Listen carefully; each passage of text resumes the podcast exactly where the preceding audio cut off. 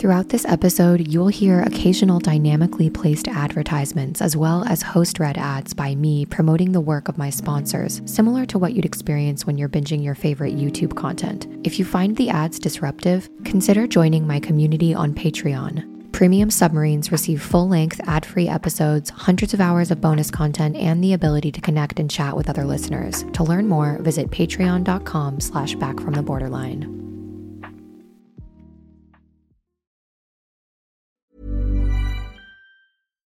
Millions of people have lost weight with personalized plans from Noom, like Evan, who can't stand salads and still lost 50 pounds. Salads, generally, for most people, are the easy button, right? For me, that wasn't an option. I never really was a salad guy. That's just not who I am. But Noom worked for me. Get your personalized plan today at Noom.com. Real Noom user compensated to provide their story. In four weeks, the typical Noom user can expect to lose one to two pounds per week. Individual results may vary. Say hello to a new era of mental health care. Cerebral is here to help you achieve your mental wellness goals with professional therapy and medication management support. 100% online. You'll experience the all new Cerebral Way, an innovative approach to mental wellness designed around you. You'll get a personalized treatment plan from a therapist, prescriber, or both in a safe and judgment free space. Your cerebral therapist or prescriber will outline a customized plan with clear milestones along the way so you can get to feeling your best. With Cerebral, you're not alone in your mental health journey. We're here to empower you to live a fulfilling life. So take that first step towards a brighter future and sign up today at cerebral.com slash podcast and use code ACasts to get 15% off your first month. Offer only valid on monthly plans. Other exclusions may apply. Offer ends July 31st, 2024. See site for details. Quality sleep is essential for boosting energy, recovery, and well being. So take your sleep to the next level with Sleep Number. With a Sleep Number smart bed, you can individualize your comfort level and enjoy a better sleep night after night. JD Power ranks Sleep Number number 1 in customer satisfaction with mattresses purchased in-store. And now the Queen Sleep Number C4 smart bed is only $1,599, a saving of $300 only for a limited time. For JD Power 2023 award information, visit jdpower.com/awards. Only at Sleep Number stores or sleepnumber.com.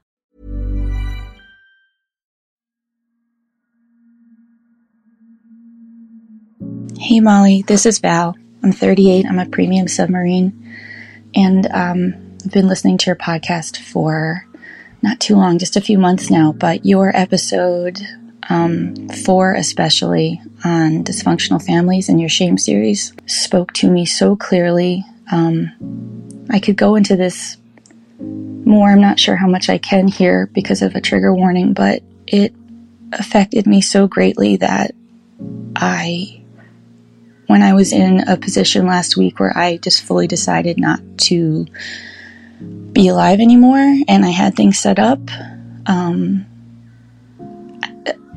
honestly, after listening to that episode, I, I took things down and I made an appointment with my therapist for the next day because it was the first time that I ever felt heard. Even though you were the one talking, it was like you were speaking directly to me, and I felt so understood and so held. And you said that there's healing is available, and I'm determined to heal now.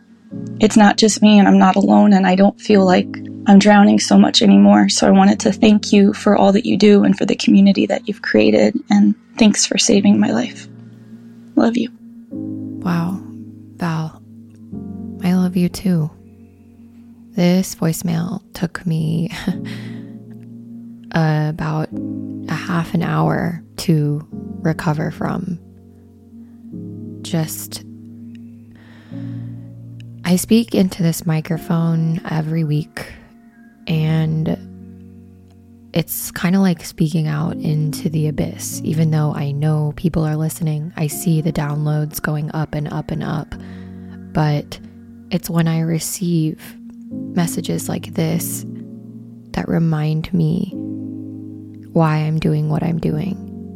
And they remind me too that all the pain that I went through that I just couldn't make sense of I understand. It makes sense now. I had to go through these underworld experiences to be able to speak to people who are going through the same thing. And I truly believe that you can't help lead people out of the dark unless you've been there yourself.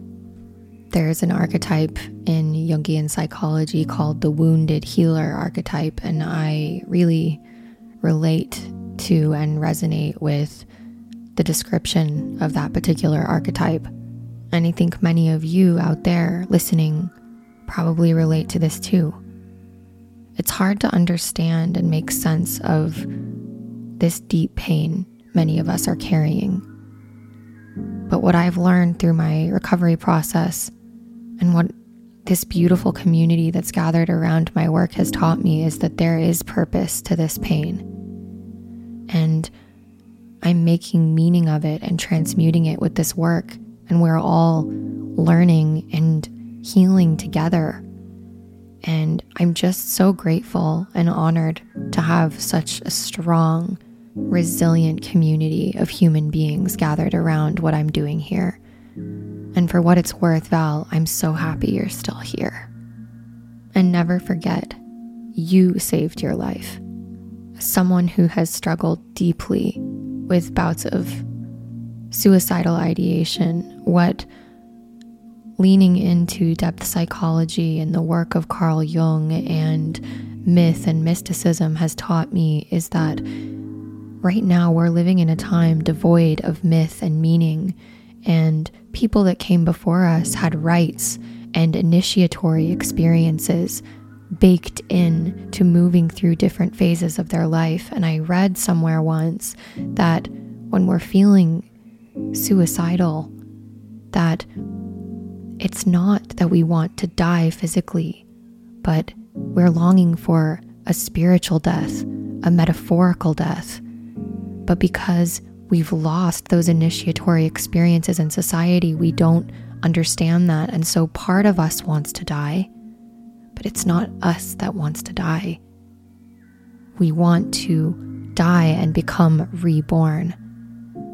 And I'm so glad that you recognize that, Val, and you are so brave to reach out for help, and that that part of you that wants to live and transform and alchemize this pain into something beautiful won that inner battle.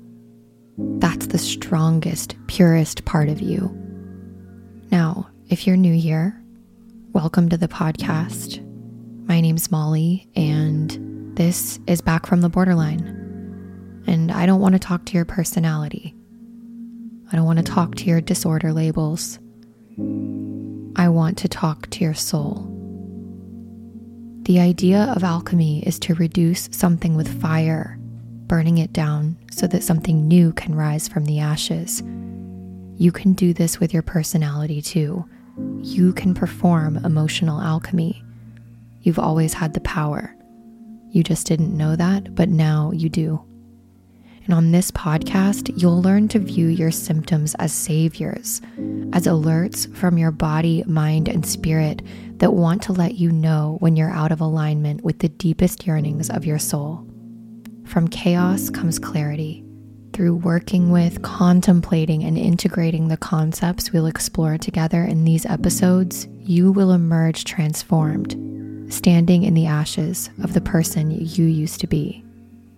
In her voicemail, Valerie mentioned that she was particularly impacted by the episode in my Toxic Shame series, all about the different roles in dysfunctional family systems. I'm not going to rehash all of this because I detailed it at length in my shame series. So if you haven't listened to that, you can go back and check it out. But the idea is is that families are always seeking homeostasis or balance. When one or more family members are struggling to self regulate in appropriate ways, regardless of the reason, other family members may unconsciously step into certain dysfunctional roles as an attempt to rebalance the family and avoid self reflecting on their own painful or stressful experiences and emotions. The types of dysfunctional family systems that often fall into these unconscious role type patterns happen to be family systems that include emotionally or psychologically disturbed phenomenon. This can include sexual abuse, physical abuse, religious fundamentalist abuse, really dogmatic families, or where there is extreme emotional neglect. It's important to understand that this is unconscious.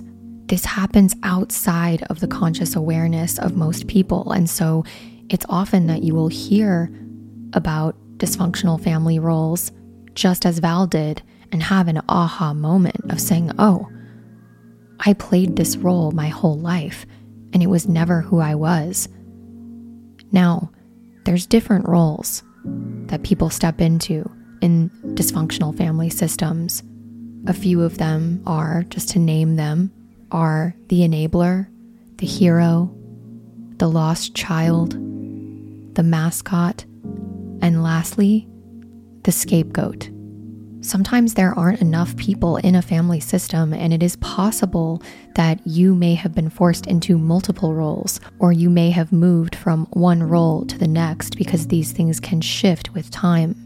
But as I moved through the shame series, and as I moved through my own healing, and I received voicemails from my listeners, I had a little bit of an intuitive nudge as I was moving through this shame series.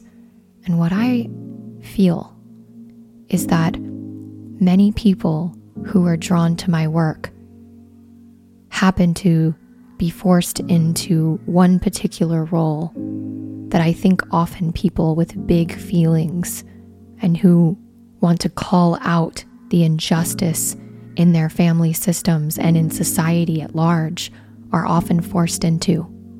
And that is the role of the scapegoat.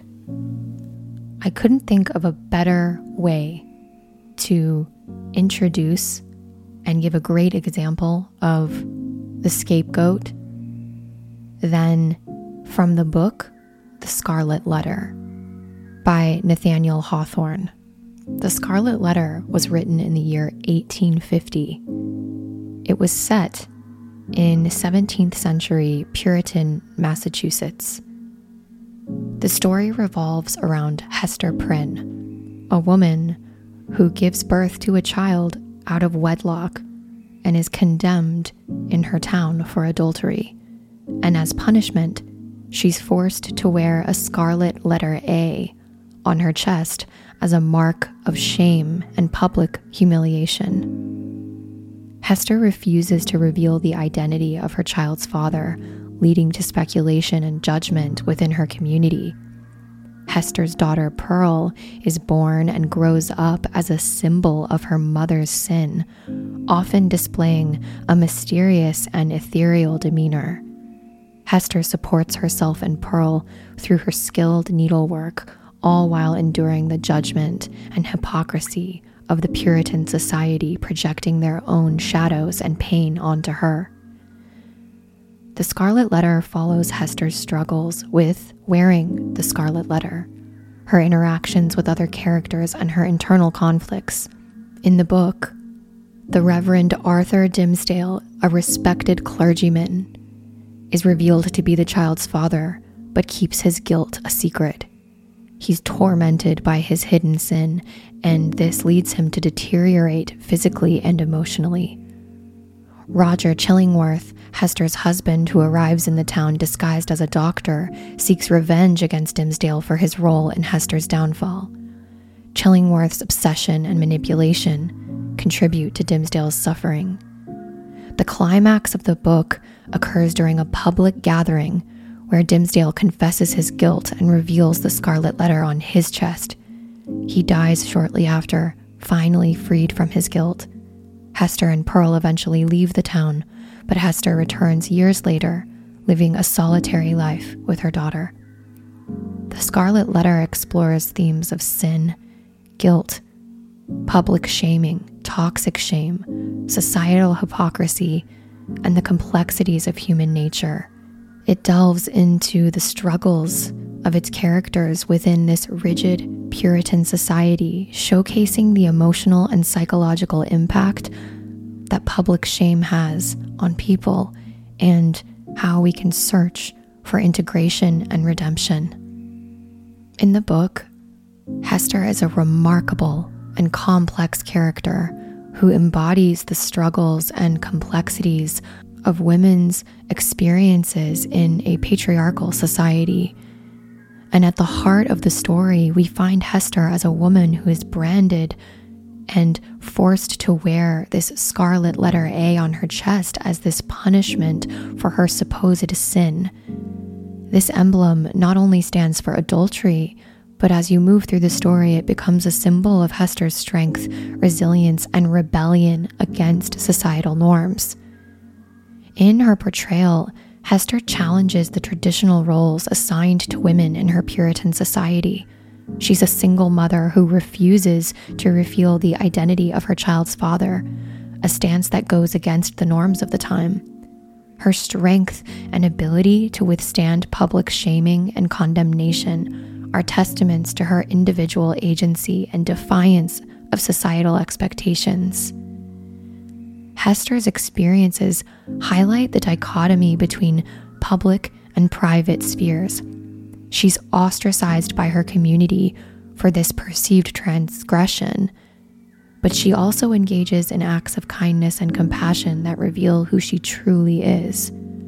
Her interactions with the less fortunate and her willingness to help others demonstrate her capacity for empathy and the complexities of her identity beyond this A, this scarlet letter she wears on her chest, this society that wants to just label her for one thing that she's done in her life, a projection of all of their own shame and issues onto this one woman. We can look at the characters in this novel almost as a dysfunctional family system. And in this family system in the novel, Hester Prynne is the scapegoat. And it's important to recognize how she exemplifies the role of scapegoat within the novel. A scapegoat is a person or group blamed for the mistakes or problems of others, often as a way to divert attention from larger, systemic societal issues. In the book, Hester becomes a scapegoat for the hypocrisy and moral shortcomings of the Puritan society she lives in. The Puritan society, though outwardly strict and moralistic, is rife with hidden transgressions and moral ambiguity. The public humiliation of Hester serves as a distraction from the moral decay within the community itself. By branding her with the scarlet letter and subjecting her to public shame, the society focuses on her individual sin rather than addressing the deeper issues that plague the community. This serves as a means of preserving the appearance of virtue and deflecting attention from the rampant hypocrisy that exists. So, in this way, Hester Prynne becomes a convenient target for societal frustration and serves as the vessel onto which the community can project their own fears and insecurities. Hester's resilience and refusal to be completely defined by her punishment challenges the scapegoat role imposed upon her, making her a powerful symbol of resistance against societal pressures. Hester Prynne is a multifaceted character. Her role in this dysfunctional societal and family system of this small community, her role as the scapegoat exemplifies the way in which marginalized individuals are often blamed for larger systemic issues, diverting attention from underlying problems. Through her strength and refusal to conform, Hester stands as a beacon of resistance and a reminder of the dangers of allowing society or even our families to conveniently assign blame to an individual rather than confronting their own shortcomings and shadows. Thinking about Hester made me really start thinking about how people with symptoms of quote unquote mental illness or if we're thinking way back in time, women who were labeled hysterical, these people are often forced into the scapegoat role, similar to Hester. The parallels between the societal treatment of people with symptoms of quote unquote mental illness or quote unquote disorders and the scapegoating of characters like Hester are significant. Historically, and even in some contemporary contexts, societies have often used the concept of hysteria to marginalize and control individuals oftentimes women, who exhibit emotional or psychological distress that falls outside of the accepted norms. And men can absolutely be forced into the scapegoat role as well, especially if they're displaying more emotions, bigger emotions than is accepted in the stereotypical expectation of how men should display their feelings. Similar to Hester's public branding and shaming, people with symptoms of mental illness or big feelings are subjected to stigmatization, blame, and isolation. And I want you to remember that this can happen in societies as well as families. A society is just a wider family system. So let's see how this works. Just like with Hester's case, societies and families seek to maintain a sense of normalcy and uphold established power dynamics. This is very important. People with big feelings or hysterical reactions or too needy, right? These challenge the societal or familial expectations, and these individuals are often seen as disruptive or challenging to the status quo and by singling them out and treating them as different, disordered, dysfunctional, societies and families attempt to maintain control and preserve the dominant social order. Or in the case of many dysfunctional families, it protects them from having to actually deal with the true root of the dysfunction. Also, just like Hester was scapegoated to divert attention from the moral failings of the Puritan society, People with big feelings or hysterical reactions can often be scapegoated as a way to avoid addressing deeper societal and familial problems and focusing on this person's hysteria or mental illness deflects attention from these broader issues, systemic inequalities, and social injustices. Hysteria and mental illness have historically been misunderstood and shrouded in fear. And just like Hester's scarlet letter became a symbol of fear and ostracism, people with mental health symptoms are often feared due to a lack of understanding and societal misconceptions. And this fear can lead to further isolation and the tendency to push such individuals to the margins of society. Scapegoating people with mental health symptoms can also be a way for society to exert control and enforce conformity and this happens in family systems too. By labeling the one person in the family as hysterical or mentally unbalanced, the family can dismiss their experiences and opinions, preventing them from challenging the dominant narrative. And this control helps maintain the norms of the family and prevents any potential disruptions caused by those who deviate or step out of line in some way. And just like in Hester's time, people with mental health symptoms who have been shoved into the scapegoat role whittles away over time at their power and agency. The stigmatization and scapegoating these people face are exacerbated by their marginalized positions, making it incredibly difficult for them to advocate for themselves and challenge the labels imposed upon them. Why? Because they start to develop toxic shame. They actually start to believe that something is wrong with them. They start to identify unconsciously with this label. It's a very insidious, pervasive thing that occurs over time. The reason why I'm making this episode, and we're going to be diving into another multi part series, because I want to help you if you have been forced into the scapegoat role, I want to help you reclaim your agency. I want to help you understand what's been done to you, the unconscious aspect of it, and help you realize your true power and agency that you can break free from this role. you can relearn who you truly are. I myself identify with this role. I was what is called in therapy as the identified patient. I was the difficult child. I have a memory of being around 15 or 16 in a particularly fiery, screaming match with my dad, where he told me that without me in the family, everything would be fine. I was the source of the drama. But in reality, that wasn't true.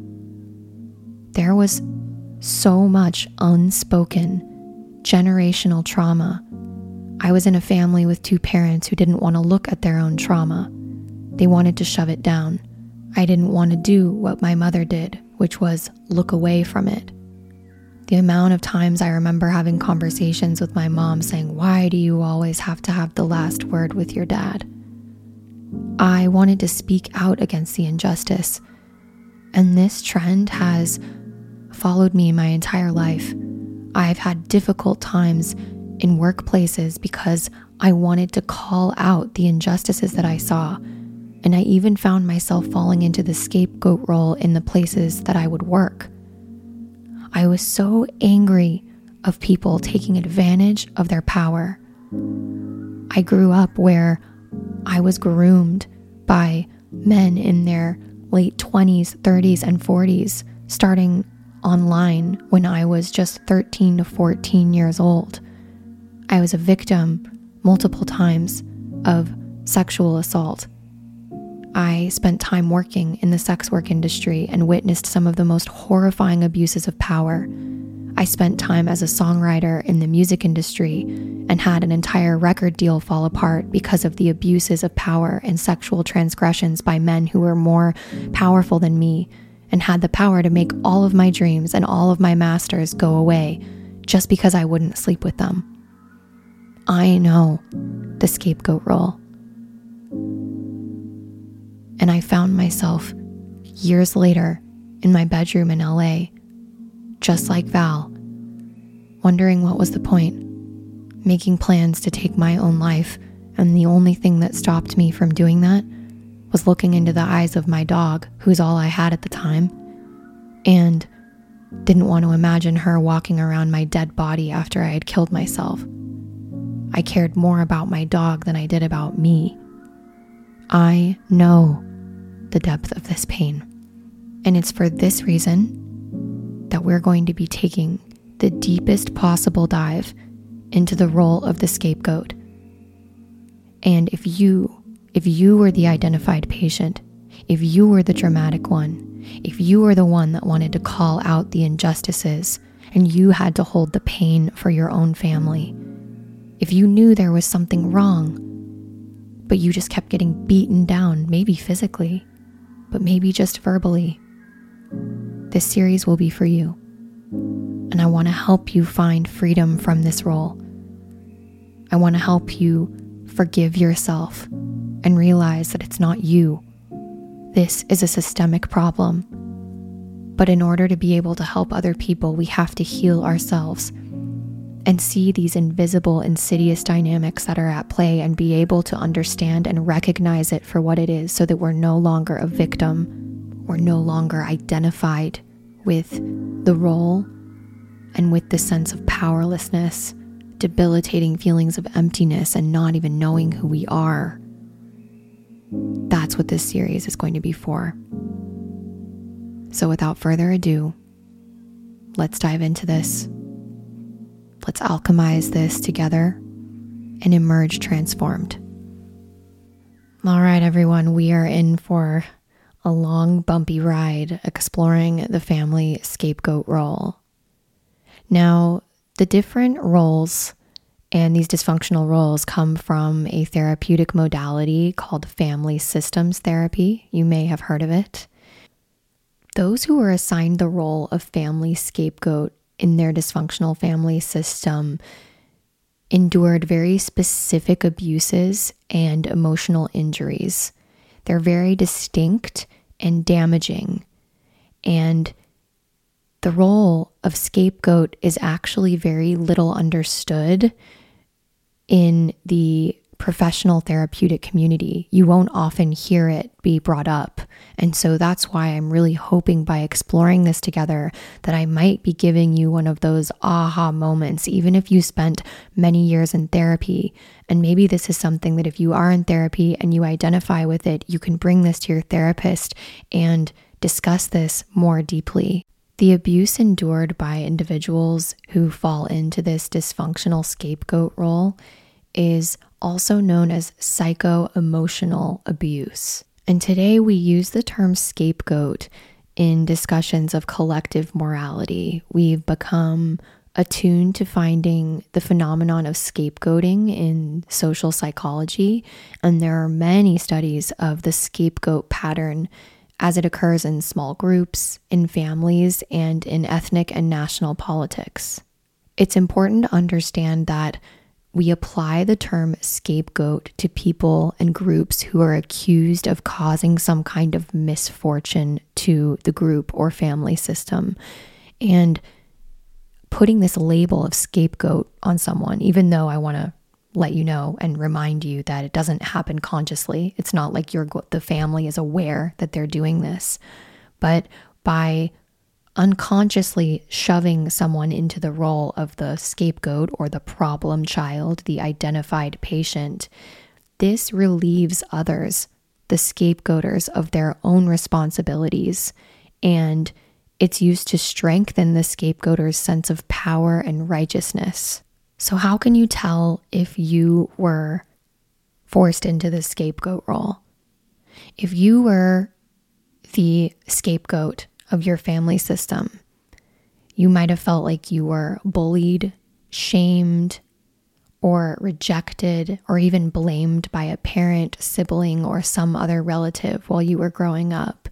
Maybe you were targeted and kind of were the subject of what felt like a smear campaign. You might have been called crazy, um, a liar, fake, or like what happened to me, like you're the problem. Without all of your drama, this family would be fine. Maybe you've dropped into feelings of really believing that. Like, if I was just not here in my family, everyone would be happy. What's wrong with me? Right. And the really sad part of being the family scapegoat is even often when people that are in the dysfunctional scapegoat role seek out for mental health treatment or assistance, or even maybe reach out to a friend or family member, they're often told to some extent, you know, find a way to get over it. Forgiveness, right? This is your family. It can't be that bad, right? This kind of stuff you may have been told. And this leads to you feeling hopeless, alone, chronically empty, and deprived of emotional understanding and support. And it just is further validation for these deep feelings inside of you that lead to the toxic shame that we explored in our eight part series of, okay, something must be fucking wrong with me. Maybe I am the problem. And this is the result of this psycho emotional abuse insidious abuse. We talked about it in the shame series. It's covert, hidden. It's not immediately obvious, but this is what makes it so damaging and so difficult to recover from because we aren't aware that it's there. If you've been scapegoated by your family, and especially if this happened and started when you were really, really young, and this psycho emotional abuse has been chronic, you will develop pretty specific challenges and symptoms in your adult life. So, if you're someone who struggles with anxiety, codependency, imposter syndrome, depression, uh, CPTSD symptoms, borderline personality disorder, this could be potentially, I'm not saying it is, it could be the result of being scapegoated by your family as being seen as the identified patient. And how this usually shows up, this was my experience growing up. We went to family therapy one time and we essentially sat down with the therapist, and my parents made it very clear there are problems with this child being me. Basically, the vibe was fix her, right? She's a problem, fix her. And as soon as this therapist, who was actually doing their job, started asking questions of my dad, and I was speaking up and talking about, you know, what was actually going on in our home, that was the last time that we ever went back to that therapist. Perfect example of the identified patient or the scapegoated child. And I had so much anger and rage at this. And then I started, quote unquote, acting out. This is when I started shoplifting, when I started really just paying attention to the guys who were grooming me online. I was so angry and just had nowhere to turn and felt so misunderstood and so out of place in my family home that I just gave in to addictions and compulsive and maladaptive behavior. And I started really acting like I hated myself because I did. So, for you to even begin to think about recovery from being forced into the family scapegoat role, you need to understand that this is intergenerational. This stuff goes so deep. And if you listen to the series on toxic shame, we talked a lot about this. There are generations of systemic dysfunction within toxic family systems. And this is usually fueled by a lot of unrecognized trauma that's running underneath the surface, secrets, things that people don't want to talk about, abuse that's not being spoken about. And people involved in the dysfunctional family system are taking part in something called a consensual trance or a survival trance. And this means that there are going to be a ton of stories in this family that need to be supported. People are going to take part in defensiveness, denial, and projection. And this is what makes it so hard to recover because this is like psychological warfare that you are enduring when you're part of one of these family systems. It's like trying to completely rewire your brain recovering from this. A few episodes back, I interviewed Maureen Saliné, and she is a family constellations therapist. And there are lots of different therapeutic modalities that encourage you to do something called a family genogram. And I encourage you to do this in your own time, but it essentially doing a family genogram helps you really dive into your family system and helps you become aware of different patterns or maybe big traumatic moments that might help you make sense of some of the things that happened in your family, some of the things that you went through. It doesn't make make anything okay, but it does provide a lot of understanding. Doing my own family genogram was really, really powerful. Some of the things that I found out in my own family system, right? You'll see severe and chronic illness sudden, unexpected deaths. We had a suicide in my family that was almost not even spoken about.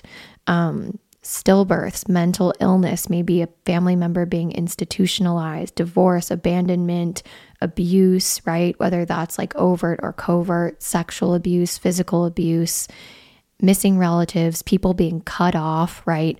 Huge financial setbacks, like maybe a business going under, these kind of things, this is the fuel for hidden covert trauma that lives in family systems, and then people are forced into different roles. All of these issues are projected onto one person conveniently so that the systemic nature of the trauma is not having to be addressed.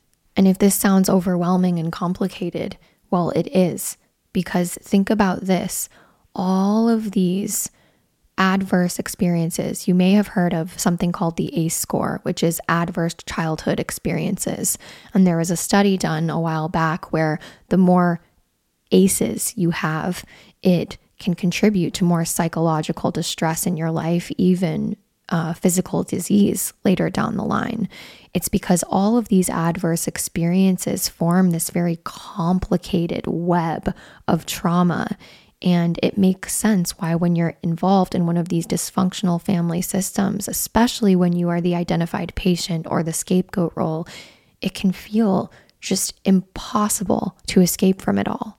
And we've talked on the podcast about the movie The Matrix, right? Or even the movie The Truman Show. Both of these movies involve someone who kind of wakes up and realizes that they are in this dysfunctional world, this dysfunctional system. And it's a huge shock, right? Because the entire world that you once knew is different. And when you recognize that you were scapegoated, when you were forced into this role, your world is never really the same after that. And what makes it even harder, especially in adulthood, if you wake up to this truth, this dysfunctional family system that you are involved in often still wants to maintain homeostasis.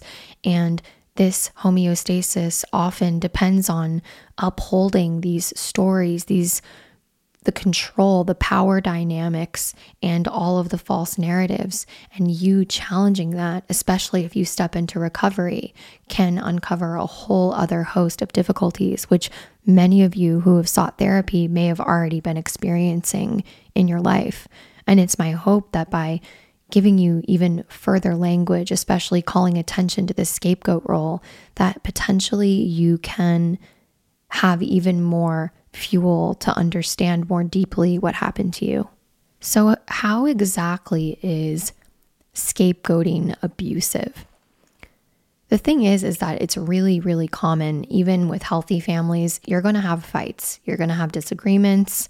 That's just part of it. And I do think there's an aspect of us in this day and age where we're so obsessed with psychology and armchair diagnosing that we can find problems and we almost expect for family systems and relationships to be perfect. And that's a whole other episode.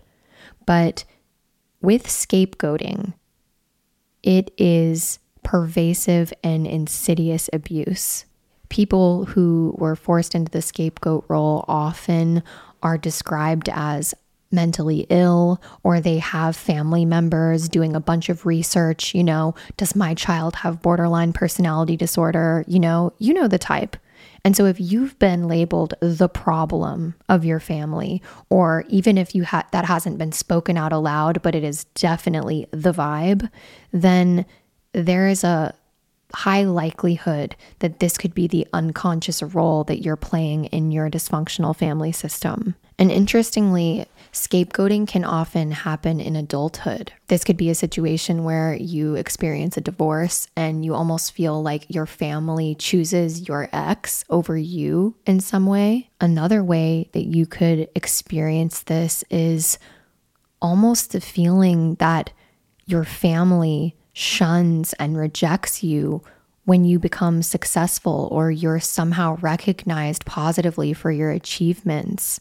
And it can be really confusing to and deeply, deeply hurtful when you feel like you accomplished something and you're doing really well, and the people that you feel like should be there for you, especially when you really, really need them, or especially when you're in crisis, they're not there for you or they shun you in these moments of need. And this kind of chronic drip, drip, drip of scapegoating experiences throughout your life are often what leads to undiagnosed or untreated symptoms of what often in the DSM might be labeled as complex trauma, complex post traumatic stress disorder, or borderline personality disorder. When you're scapegoated in your family system, Oftentimes, the damage that you'll experience is mental and emotional, which makes it really confusing, especially if you felt like you had all of your basic needs met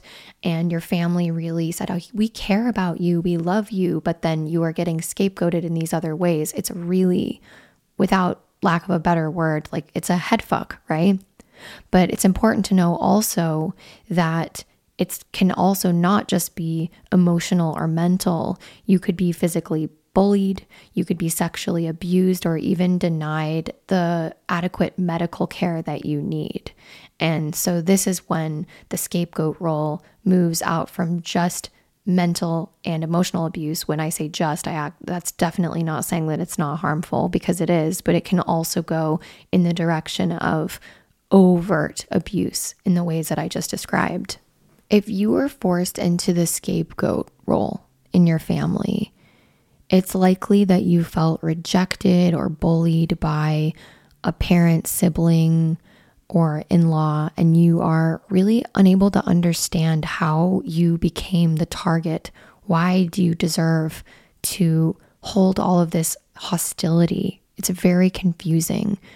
And as I mentioned before, maybe you are the target of some kind of smear campaign in your family. So, how that might look is that family members seek to almost defame you or denigrate your character, damage your reputation by spreading negative or false propaganda to other people about you. And often, those who are in the family scapegoat role, especially when they're in their adolescence and maybe at the height of their struggling, right? You're self harming, you're acting out, like similar to how I was.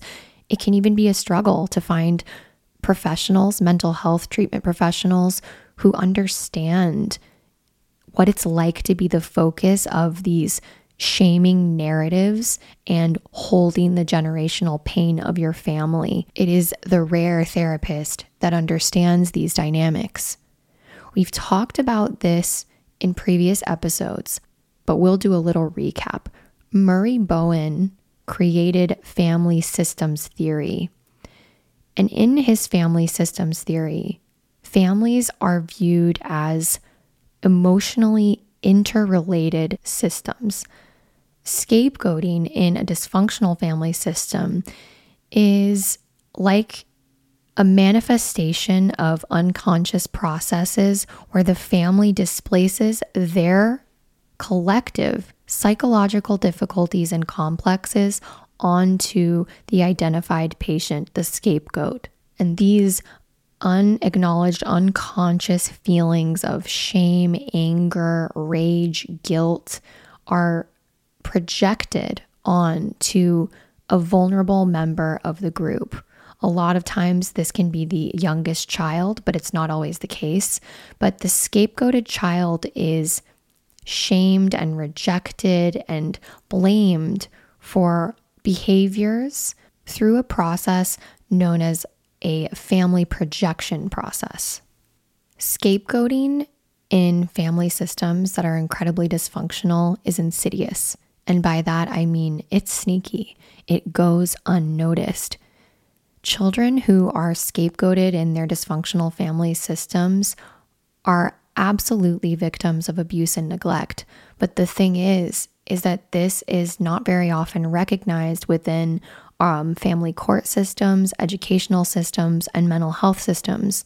And because scapegoating is subtle, so many of us who were scapegoated as children and are now adult survivors of this kind of psycho emotional abuse, we realize this in our adulthood, and even therapists and counselors might miss these signs and symptoms associated with being in this most difficult dysfunctional family role because everywhere you read it, dysfunctional family roles all suck.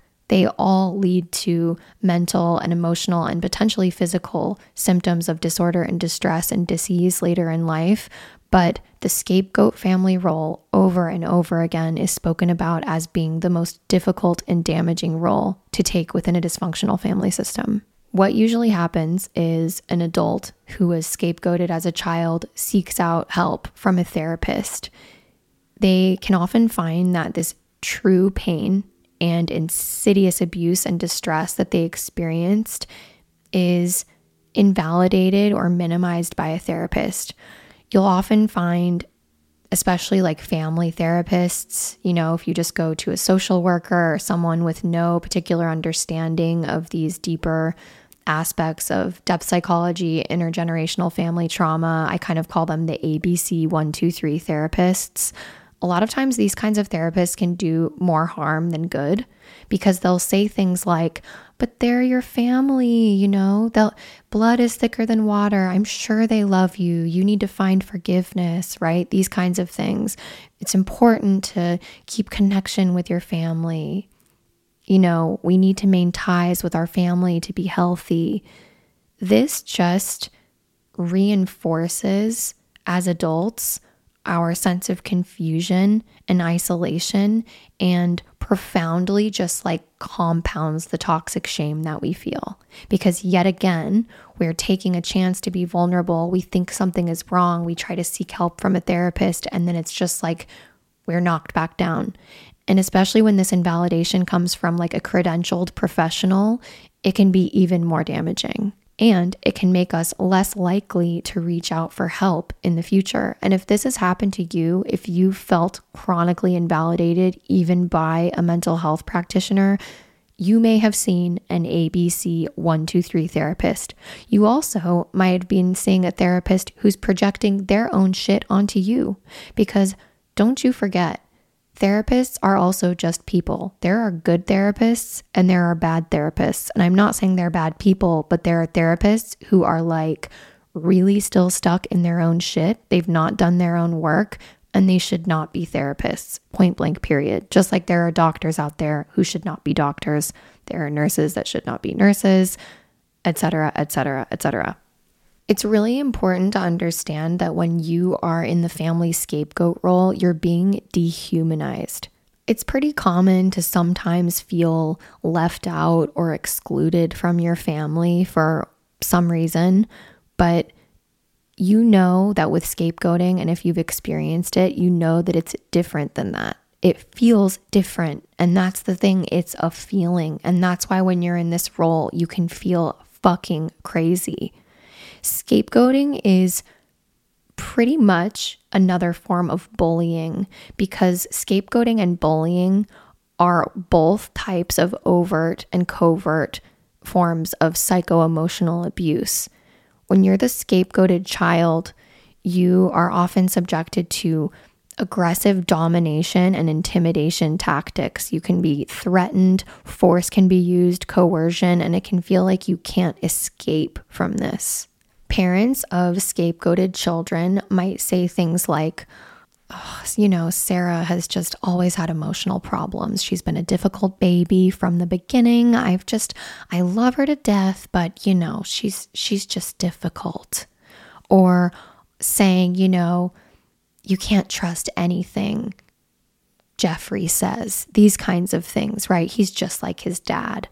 When you're the scapegoated kid, it feels like you're always cast in a negative light. It will feel like your parents or your caregivers portray you in a one dimensional way.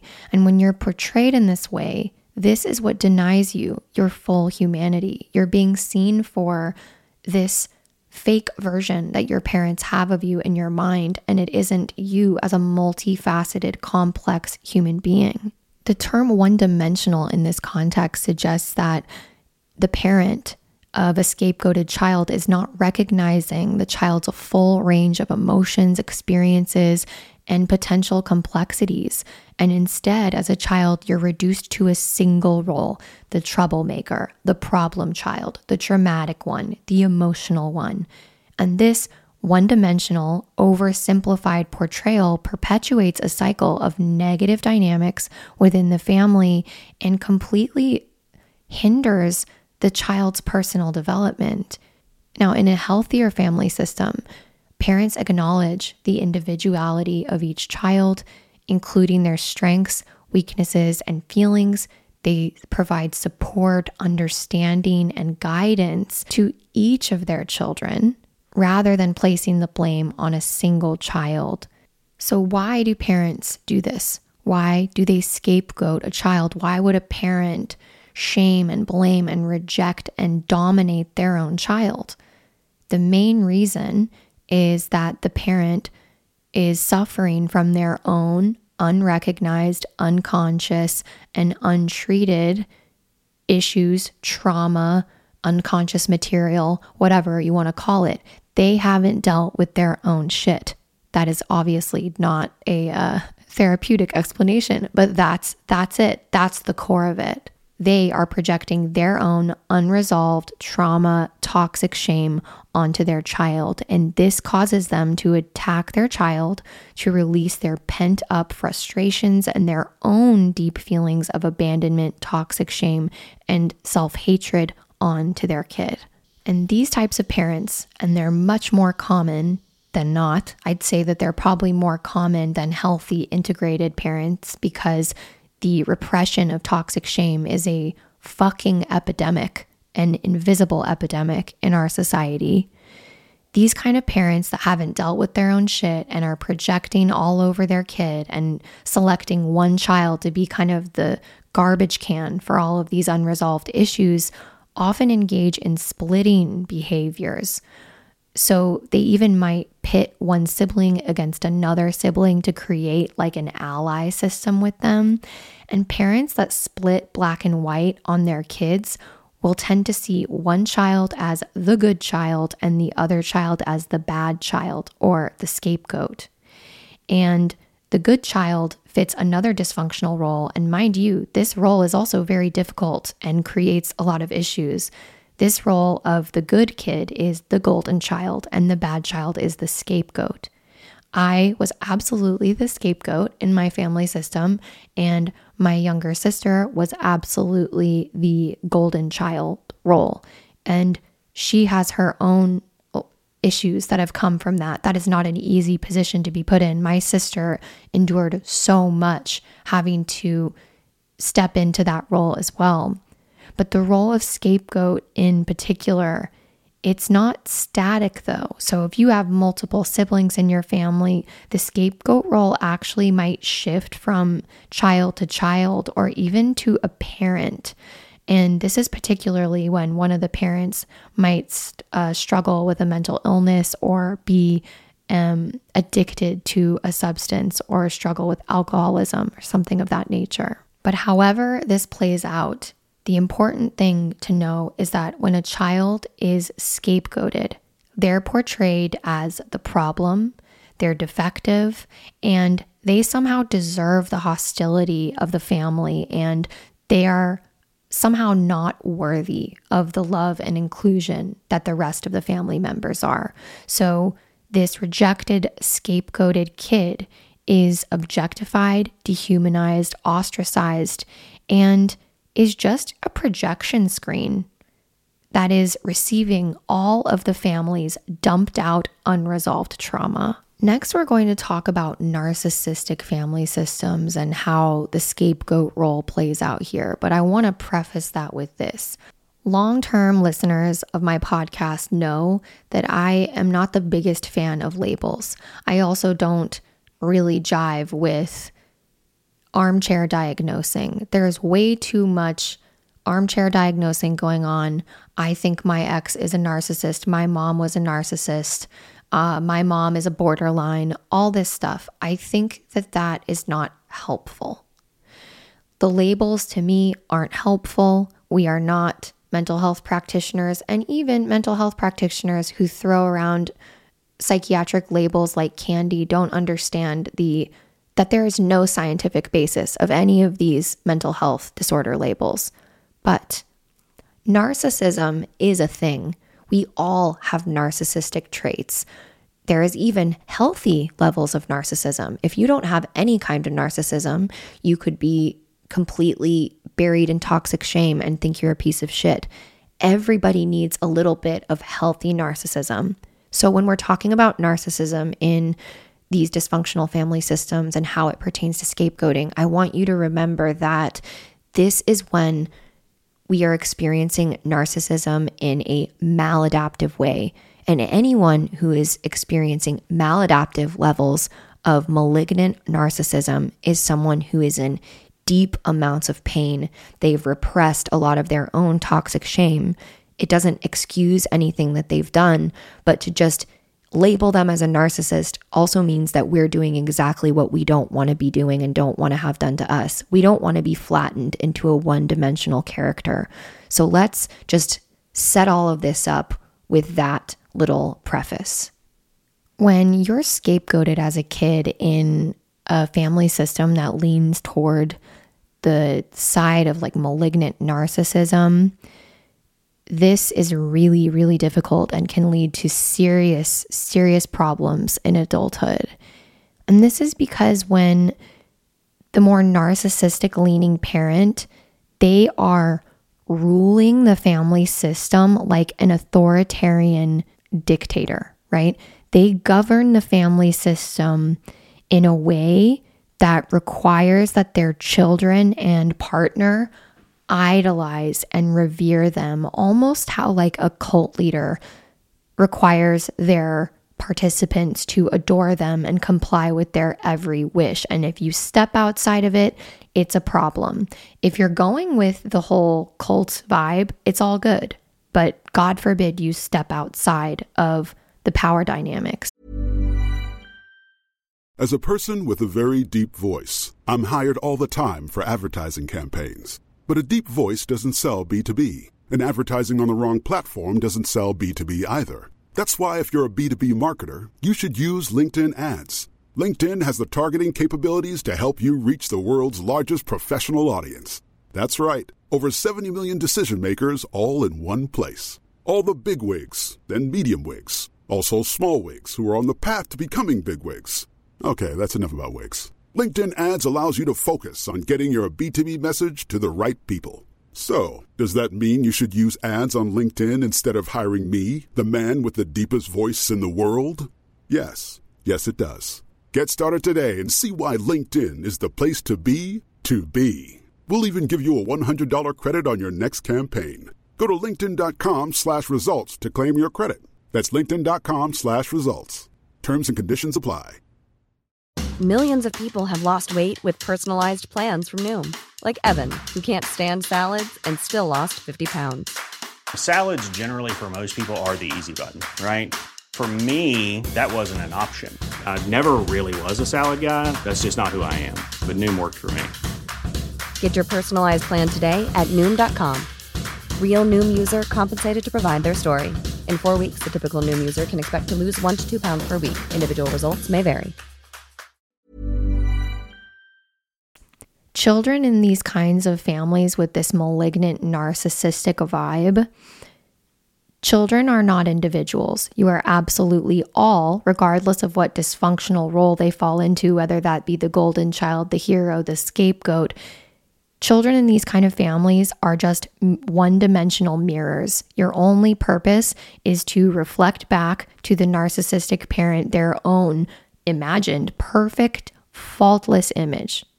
So the child that mirrors the parent in ways that makes them feel really good and doesn't go against the grain will often be put into that golden child role, the perfect child that can do no wrong, while the scapegoat child is going to carry this massive burden of the narcissistic parent's repressed, unconscious self hatred, including those shadowy parts of their psyche that they can't consciously acknowledge or own. Narcissistic leaning parents, it's incredibly common for these kinds of parents to project their own unresolved issues, insecurities, and negative emotions onto their kids, especially the scapegoated child. These types of projections are defense mechanisms that allow the narcissistic parent to avoid acknowledging and addressing their own shortcomings, and emotional pain. So instead, they attribute these undesirable traits or emotions onto the scapegoated child. And this allows them to displace their shadow material onto that kid. And there are a few different ways that this can happen. So, this narcissistic parent might use unconscious defense mechanisms. Projection is a psychological defense mechanism where an individual unconsciously attributes their own feelings, thoughts, or traits onto another person. And narcissistic parents engage in this behavior to protect their self image and avoid facing their own flaws. In addition to that, by projecting their own negative qualities onto the scapegoated child, the narcissistic parent avoids taking responsibility for their own actions and emotions and putting a child in the scapegoated role allows them to maintain this facade of being faultless and superior. And this dance of projection that narcissistic parents engage in also serves as a means of maintaining control over the narrative and family dynamics. So, by labeling the scapegoated child as bad or troubled, the narcissistic parent gains leverage to manipulate and control them while also getting the bonus effect of diverting attention from their own shit. Projection reinforces the role of the scapegoated child within the family system as I mentioned before, the child in these narcissistic families becomes a repository or the trash can for all the negativity that the narcissistic parent can't tolerate within themselves. This is why the scapegoat role is so isolating and damaging to a child's sense of identity development. In addition to this, the narcissistic parent might even use the projective negative traits these things that they don't want to own about themselves to emotionally manipulate the scapegoated child. So, for example, they're going to use tactics like guilt, shame, or criticism to keep whittling down the child to make them feel inadequate or unworthy, which serves to maintain the parent's sense of superiority and makes it possible for them to deny their own toxic shame, their own repressed issues. And I want you to know too, this is just another many of the reminders that I've given is this isn't something that the parent is like Dr. Evil rubbing their hands together thinking, haha, I'm going to scapegoat my child. I'm going to use all these tactics. This just happens. It's literally an unconscious process. This is what happens when we don't own our own shit. And this process that's going on behind the shadows without the knowledge, this projection, it begins to blur the lines between the narcissistic parent's own issues and the scapegoated child's actual behavior or personality. This is when it gets really tragic. And this can lead to an inaccurate perception of the child's actions, which reinforces the parent's negative view of them. It's like the snake eating its own tail. And projection then often leads to gaslighting, which we've all heard of it. It's been exhaustively talked about and very little understood, in my opinion, similar to like narcissistic abuse. It's taken on a whole life of its own. But gaslighting is a manipulative tactic where this narcissistic parent would deny their own actions and experiences and instead insists that the scapegoated child is responsible for all the family's problems. And so the result of this is often that the scapegoated child internalizes the projected negativity, leading to low self esteem, self doubt, internalized toxic shame, borderline traits, right? And the child might carry these feelings into adulthood, which affects their relationships and self perception. This is when we might start wondering do I have BPD? Do I, what is wrong with me? This is why I take so much issue with the personality disorder labels and all of these things, because often we are just victims of psycho emotional abuse, and we have been the trash cans for the projected trauma and shame of our entire family systems, which it makes perfect sense why would you would feel chronically empty completely unable to regulate our own emotions and feel like we hate ourselves. And so, therefore, our behaviors and actions and coping mechanisms are that of someone who fucking hates themselves. It's important to know that it wasn't even until very recently, if you're listening in the future, we're recording this episode in 2023, until very recently, family scapegoating wasn't even recognized as a form of systemic bullying and abuse within the mental health field. The reason for this is because of the insidious nature of family scapegoating. It is supported by these power discrepancies within the dysfunctional family system. The scapegoating parent's stories about the child are typically believed, while the scapegoated child's reality and experiences are completely dismissed. And the tragic part is is that often this even moves into when the child becomes an adult and they may want to grow up and speak out about their negative, wounding family experiences with other people.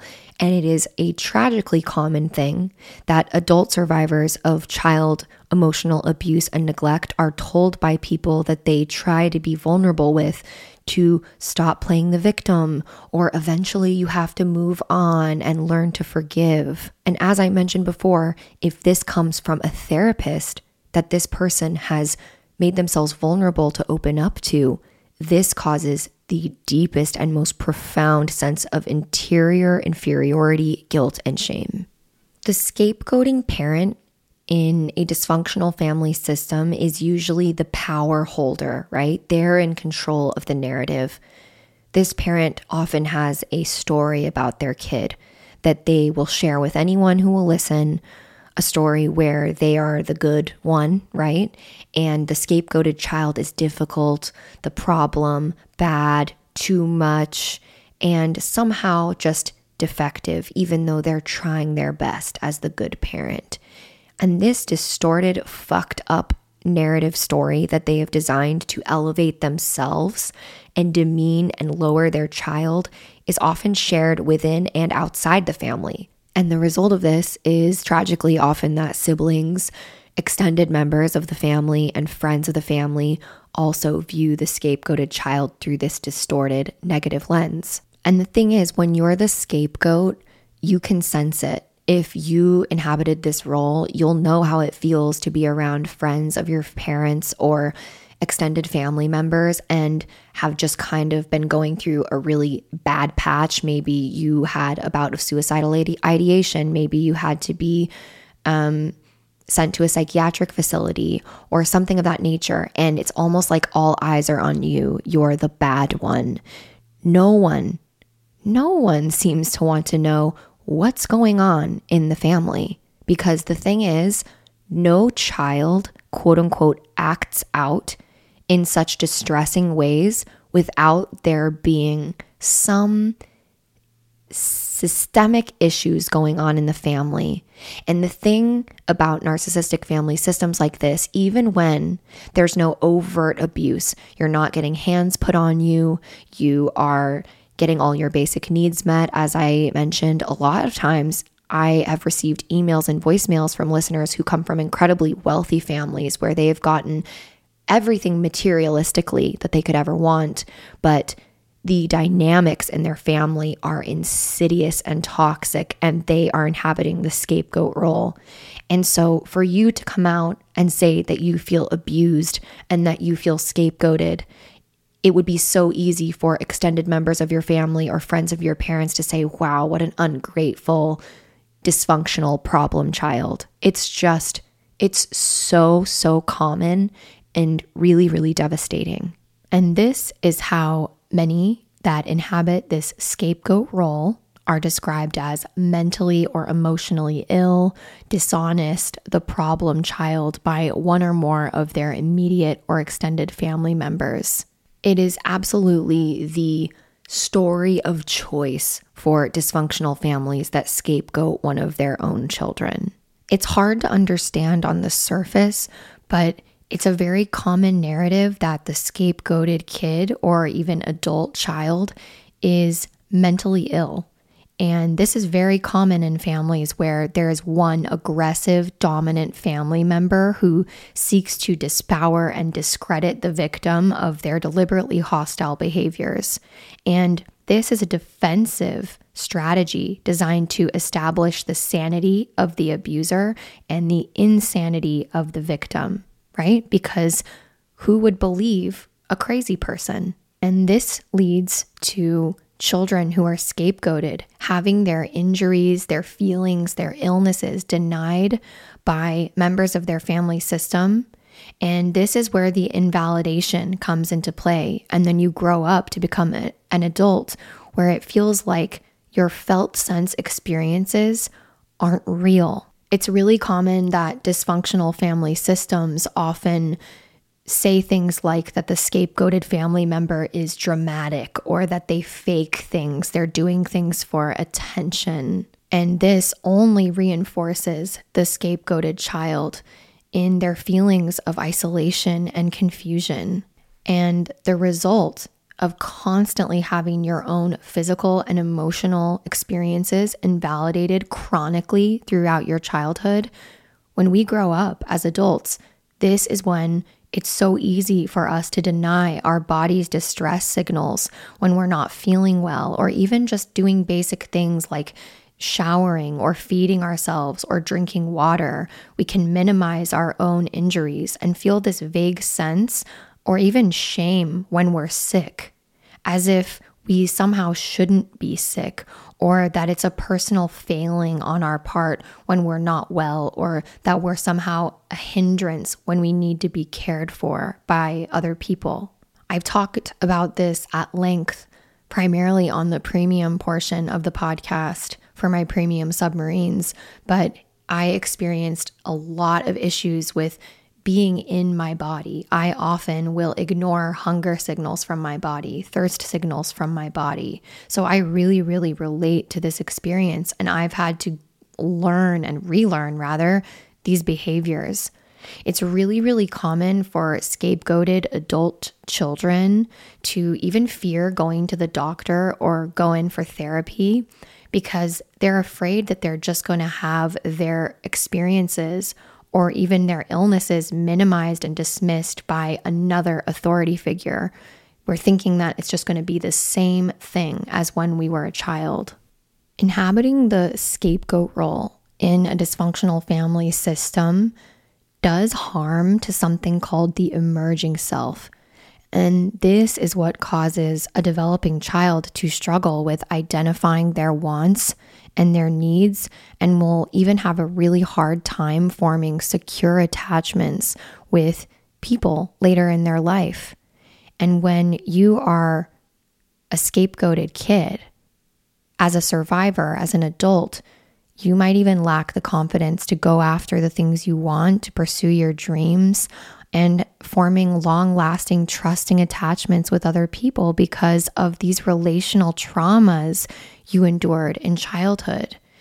You might even feel like you don't have a right to feel or express yourself authentically because of this internalized toxic shame. Scapegoated adult children really believe that something must be wrong with them because think about it. You basically were part of a multi year long psyop that lasted for the most of your childhood life, probably. And you were too young to understand what was going on. Your brain was very, very vulnerable to these types of psychic abuse and psychic attacks. So it makes perfect sense. So you're really believing something's wrong with you. You bought into the psyop, and who wouldn't? This means that you'll probably avoid talking about your negative family experiences with other people because of this sense of shame and fear that you learned in childhood that you're never going to be believed, which means, like the snake eating its tail that I mentioned, this just results in you becoming further and further isolated, more and more depressed. And this just validates your belief that somehow you're different than other people, you're more fucked up than other people as a result of having the very core of who you were denied and redefined for you as a child chronically over time by the people that were supposed to love you most, the adult scapegoated child who endured this family scapegoating abuse is going to feel disconnected, dissociated, hopeless, and often even passively and chronically suicidal as adults, which you heard in Val's voicemail and in my own story as well at the beginning of this episode. And you might relate to this.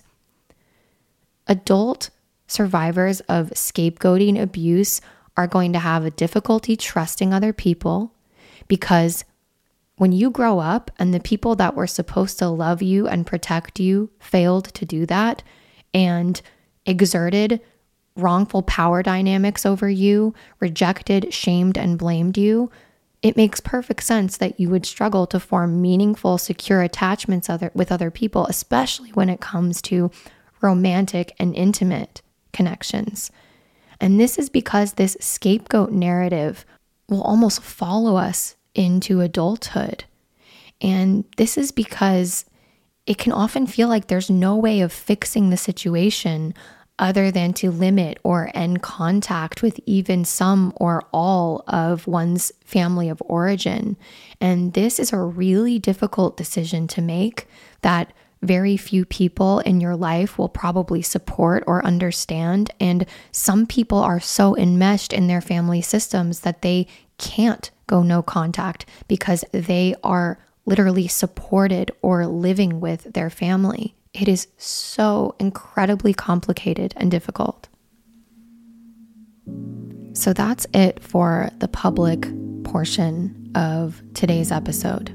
Since this is going to be a multi episode series on the scapegoat role and how it plays out in our family systems and our lives, next week we'll be returning with more on this. Particularly, we will be going through a list of different childhood experiences that are common to survivors of the family scapegoat role. And my intention here in sharing these is to help you identify and have those aha moments and also understand how common this is but because of the fact that this is not recognized in the DSM, this is something that many, even therapeutic practitioners, are not familiar with and don't often bring up. It's my hope that this can help shine a light on some of these shadowy parts of your own childhood experience, bring light to them, and as we always mention on this podcast, to perform this emotional alchemy. And part of that is shedding things that no longer serve us, understanding that this shame, this scapegoat role, doesn't belong to you. You can throw it back at the people who gave it to you.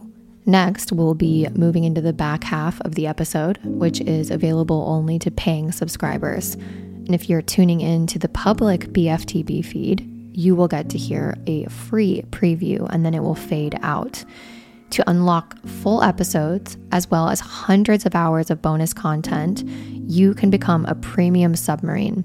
To sign up today, you can check the link in the show notes or visit backfromtheborderline.com. On today's premium portion, we're going to be taking some listener voicemails. People call in and ask me questions, and I give advice the best I possibly can, not as a therapist, a doctor, or anything like that, but as your parasocial virtual big sister, just doing my best, sharing what I can. So, without further ado, let's dive into our first voicemail. Hey, Molly.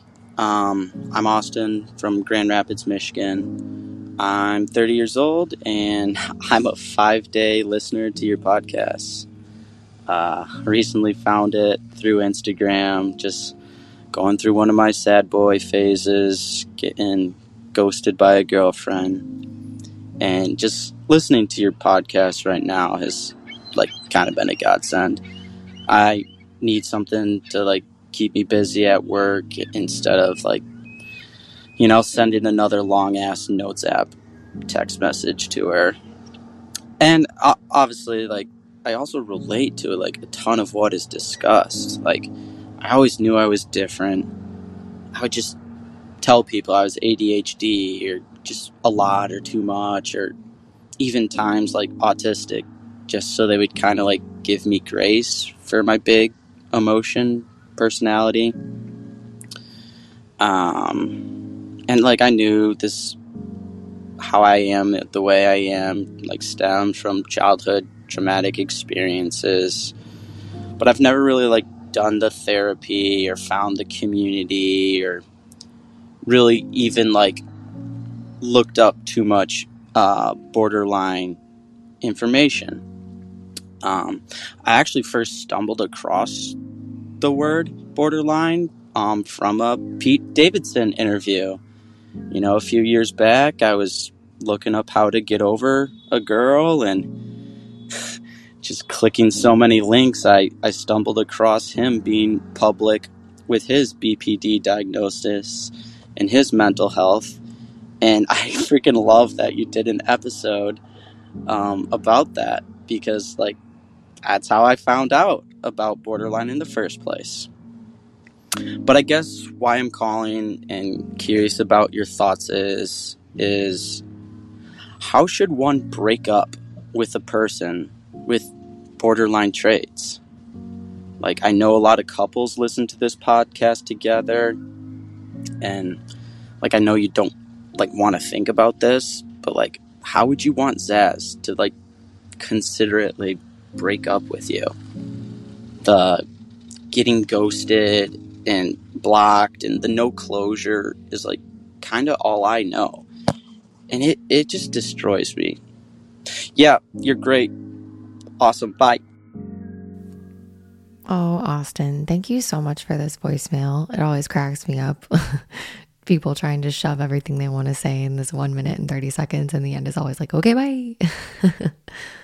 there is so much in this voicemail that I want to respond to. And it really inspired me because I decided that we're going to take the back half of this episode to talk all about ghosting. But I want to respond to a few different things in your voicemail first. You know, as someone who has ghosted people myself in really, really inconsiderate ways, out of my own trauma and my own inability to have difficult conversations and disappoint people.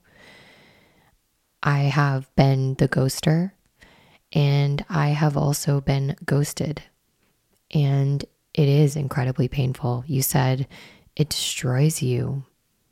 And you feel this compulsion to send, you know, the the notes app long text message. Everybody knows that that has big feelings. You know, when you send an iMessage that's so long that when you click into it, it opens up as a note. Like it's no longer a text anymore. It is a note because your iPhone is like, I cannot compute. Are you writing a novel, Ralph Waldo Emerson? Like, bro, this is a text message. Yep, been there. And you know, I also feel for you because the men are not all right right now, my friends. it's hard to be a guy right now. And I actually really kind of feel bad for what we're calling cis men. I'm kind of getting like really exhausted with all the labels, and I'm sure many of you um, relate. But I'm really feeling bad for men right now because it almost just feels like there's so much displaced anger and aggression. And then we have our boys with big feelings, and they are oftentimes rejected by women.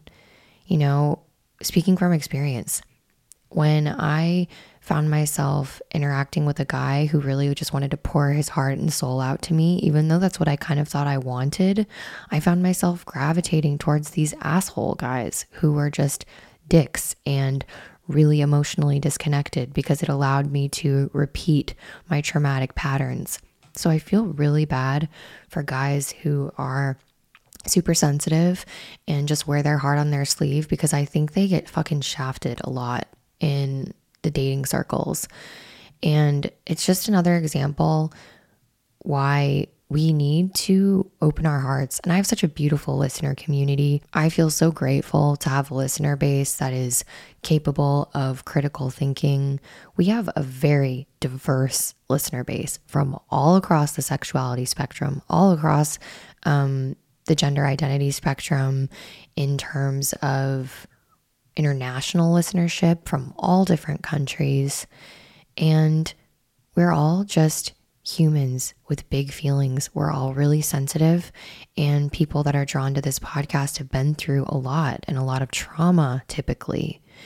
And Pete Davidson is an interesting example because Pete Davidson clearly we don't know him as a person. And I can't even imagine what it must be like to be a celebrity and have people speculating about your life. Like, I did my best with my episode on Pete to approach it with a really human approach. Um, also, with the understanding that all I have is articles about him, and I tried to play a lot of podcast interviews with him with his own voice, him speaking in his own words and then reacting to that because we don't really know celebrities and it must be really exhausting, especially when you're highly sensitive, to have people commenting and making huge judgments about you and following every dating choice you ever make.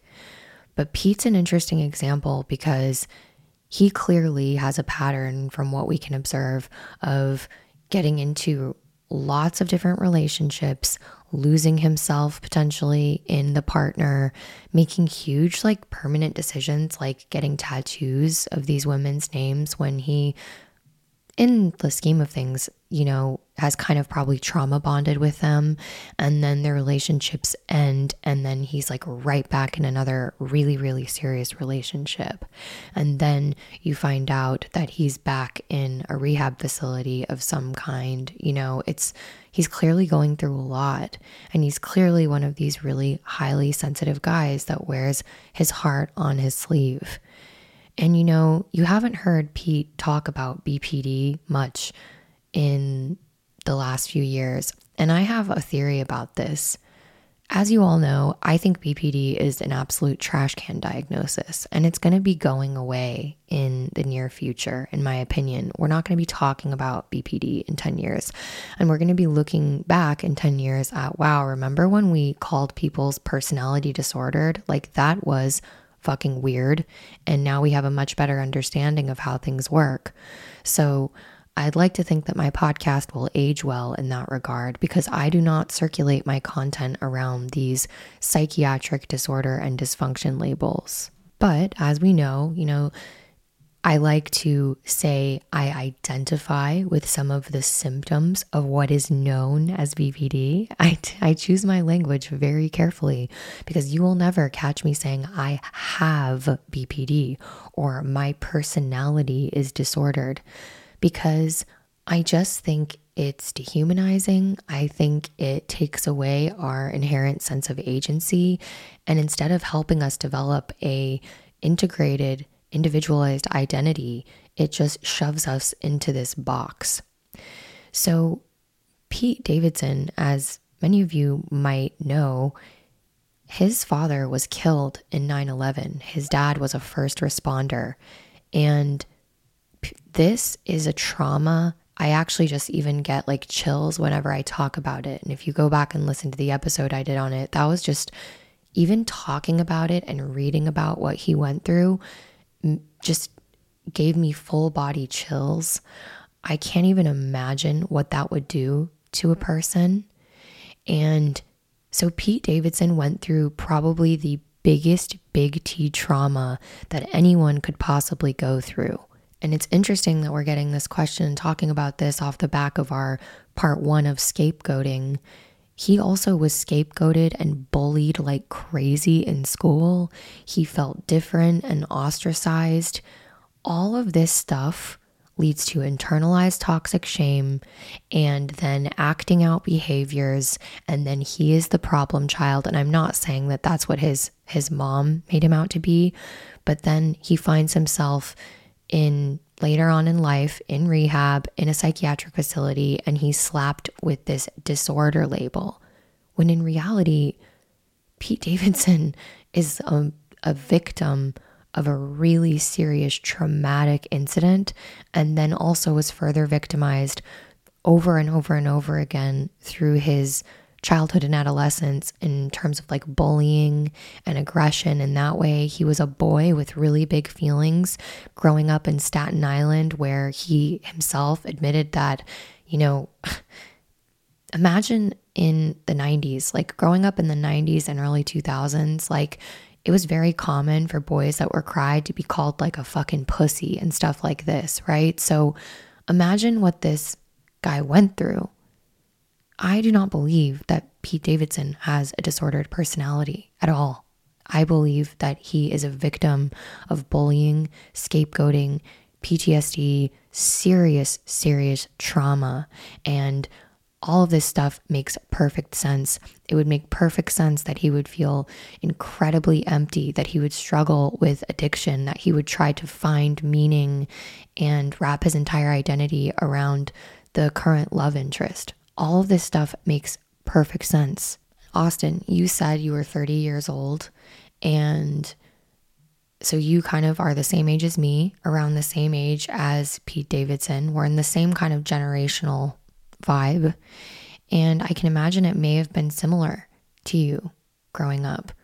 And it's so common for all of us to just find ourselves on the internet like, what is wrong with me? But Austin, if you got ghosted, it fucking sucks.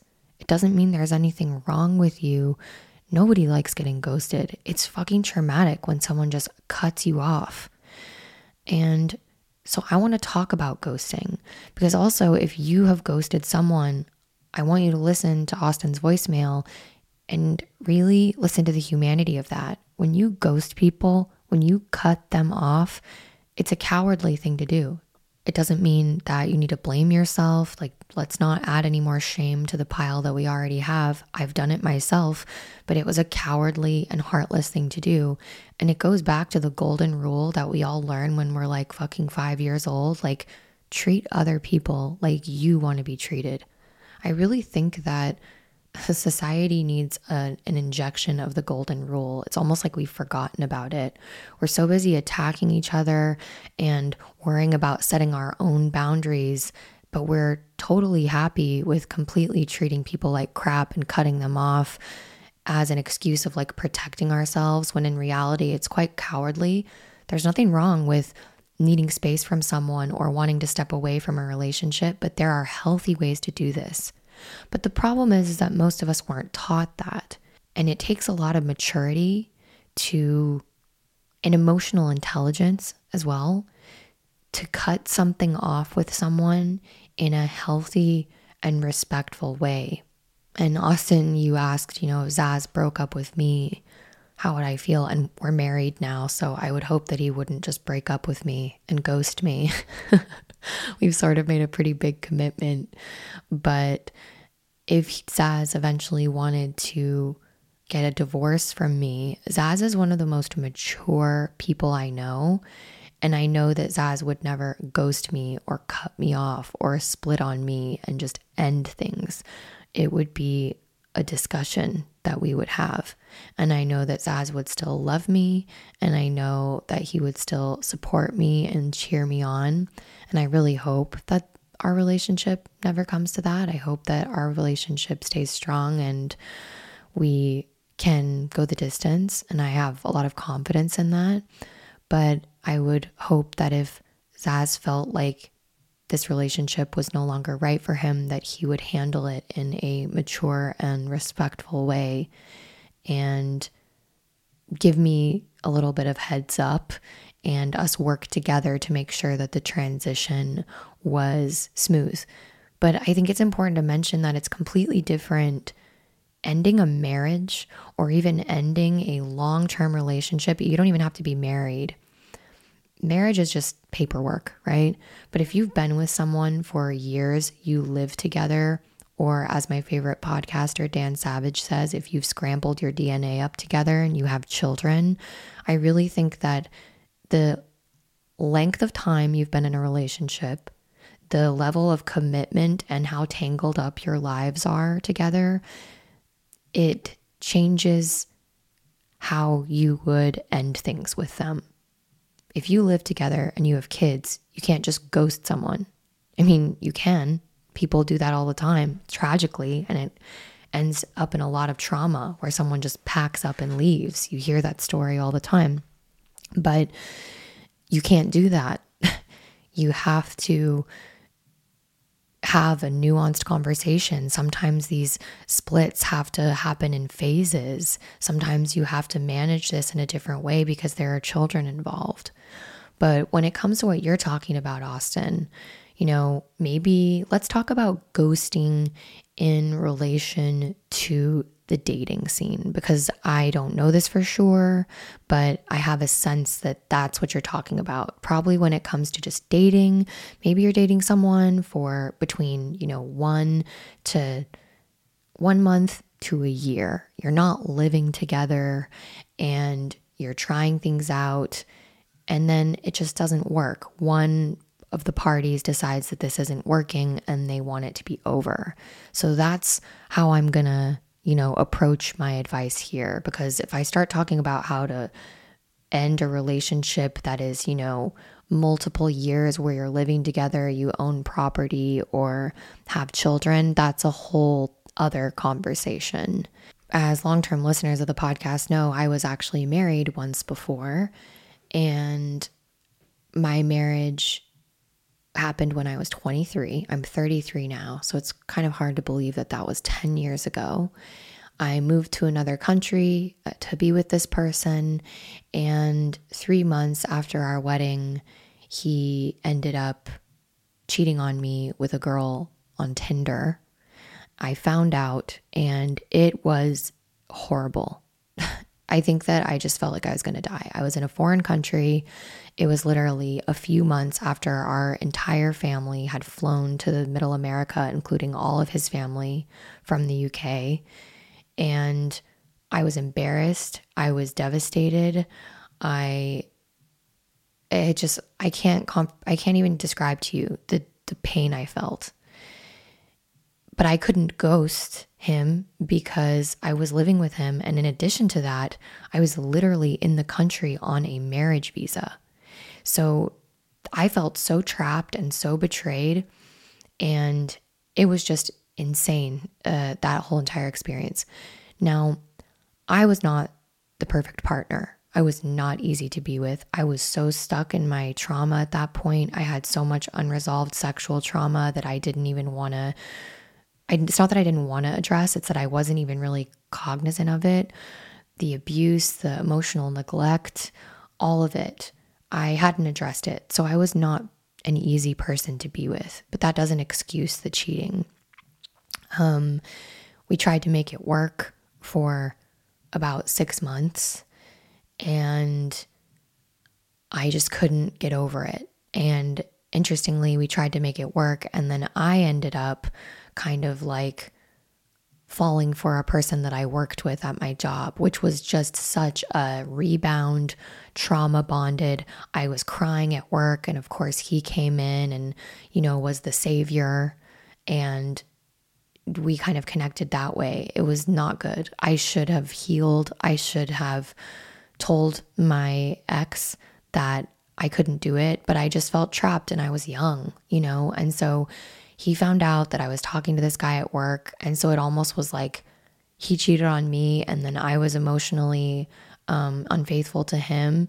And then we just couldn't do it anymore. So we ended up breaking up. And something that I regret very deeply his family, especially his mom, did so much for me. I still miss her. It'll make me cry. she is one of the most beautiful people I've ever met. Also, he had a lot of friends that became my friends. Um, and I miss them still. I miss his mom. And I just completely cut all of them off. I deleted and blocked all of them. And I ghosted them all. His family that did so much for me. And I still have so much guilt and shame about that. Um, and so I understand ghosting. And the thing is, is that it was just too painful for me. I just, I couldn't see them because it reminded me of the life that I, that was what I felt like was my dream life. I moved to London. I felt like I was going to have kids with this person. I saw my whole life there. I had a whole friend group there. And then it was just ripped away from me by a decision to hook up with some dental hygienist on Twitter after three months after we had said vows together. So I try to give myself grace, but I still feel a lot of regret about the ghosting. And one day I may write to his mom and uh, tell her how grateful I am for everything she did for me um, and wish her well. And maybe that will happen one day, or maybe she'll hear this episode one day. Who knows? but she is a beautiful human being. And you know, now that I've moved on and it's been so long, my ex is a beautiful human being and we grew together so much and I have love for him and I wish him the best. It took me a really long time to get over it and stop demonizing him. We were both young. Um, I was not the easiest partner to be with either. I can kind of understand why he would be seeking validation outside. It was just a mess. So that's my own personal story. So I've ghosted. In addition to that, I moved to LA and there were a couple of guys that I saw in LA that really, really liked me. And I just got the ick and freaked out and like deleted and blocked them and never talked to them again. And that was a really shitty thing to do. And they were really into me. And so I did exactly what happened to you, Austin. And it's a really shitty thing to do. And then the same thing happened to me. Also, when I was living in um, LA, I also got ghosted by a guy that I really, really liked. So, and it was devastating because the thing is, then you start telling yourself stories about yourself. Then you start, it's like a validation of all the toxic, toxic shame we feel. Um, and it can feel like the end of the world. But the thing is, if somebody ghosts you, it says a lot more about them than it does about you. Speaking from experience, I was so traumatized and so fucked up. Like, if my ex's mom internalized any of my behavior to mean anything about her, or if these guys internalized um, any of my behavior, that is tragic because I was a person who was deeply hurting, who didn't have the self awareness or emotional maturity to have difficult conversations with people face to face. And that was on me. So I found an article from February 14th, 2023. LOL, these people are savage. They put it put it out on Valentine's Day. God. And it's called Love in 2023. Ghosting is the new normal for ending relationship, new research shows. And the article says they say old relationships can haunt us for a long time, and that may be the case now more than ever before. Researchers from the University of Georgia say two in three people, that's a lot, have ghosted someone they were dating and have also been ghosted themselves at some point, providing a fascinating and somewhat antisocial peek into the dynamics of modern dating. Ghosting is the tactic of simply ignoring someone in order to end a relationship without having to endure an awkward conversation or offer any kind of explanation. Ghosting has become remarkably commonplace in recent years. This uniquely modern practice, likely the result of the boom in dating apps and smartphones, may be convenient for the one doing the ghosting, but the person on the other end is usually left searching for answers that will never come. Still, up until now, researchers have conducted little formal research focusing on both why people ghost or the psychological effects of this social phenomenon. Ghosting is becoming a common strategy and it creates an ambiguous situation where one party doesn't really know what's going on, says corresponding study author Christina Leckfor, a doctoral student in the UGA Department of Psychology. We're interested in what individual differences or personal characteristics might influence a person's intentions to use ghosting. We also wanted to know if people with a high need for closure were less likely to use ghosting or if it would hurt more after being ghosted. For those being ghosted, the breakup was a negative experience for almost all participants in the team study. Sometimes I'm like, yeah, fucking duh. I don't think you need a study for this ghosting is never going to be a positive experience. You don't need a fucking research study to tell you that. Yes, 10 out of 10 people don't like completely getting cut off with no explanation. Shocker of the century. Notably, among people who yearn for closure, the neg- negative effects of ghosting appeared much worse. Also, duh. To analyze the impact of a given breakup, the participants had to reflect on a past relationship, either a time they were ghosted or directly rejected. Next, they answered questions about their psychological needs satisfaction, feelings of belonging, self esteem, control, and meaningful existence. Ghosted participants displayed some of the lowest needs satisfaction. In other words, they were hit the hardest by the rejection. Meanwhile, those who wanted closure reported even lower needs satisfaction levels. For recipients, desire for closure has this magnifying effect. When someone with a high need for closure recalled a time when they were ghosted or directly rejected, it hurt more than if they had a low need for closure. This is so duh. Like, I just sometimes when like researchers announce this stuff like it's some kind of novel awakening concept, I'm just going, what? but they also felt more positive after recalling times when they were acknowledged by their partner. Sorry, guys, I'm just literally like, just want to say duh a million times. On the other hand, when a person thought about initiating a breakup, the connection between closure and ghosting varied.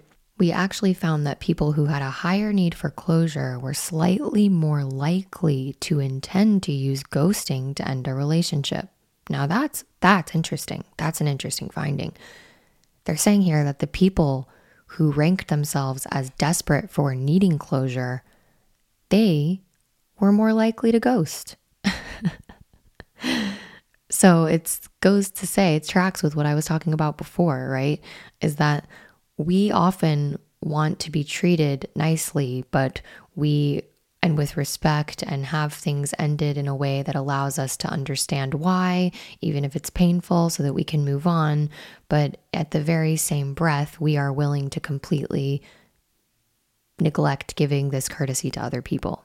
So the article goes on to say even though things may be ambiguous on the recipient side, the person who's ghosting sees it as a distinct end to the relationship.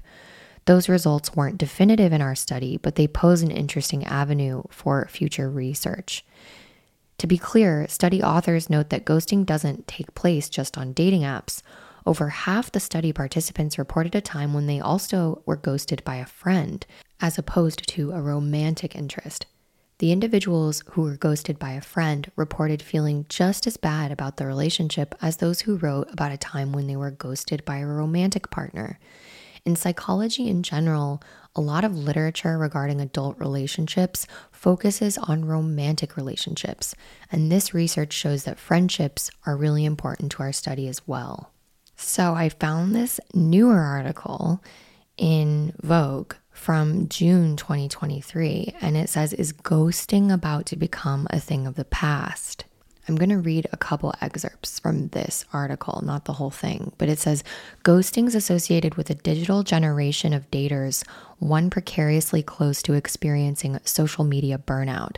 It's normal for algorithmically determined suitors to hide behind screens, skirting around accountability and read receipts. I'm complicit. It's easier and it's pretty much all I've ever known, but it feels like the tide is starting to turn. An increasing number of people are deleting the apps to find dates IRL, and those who remain in the cycle of swipes are grappling with a new set of standards.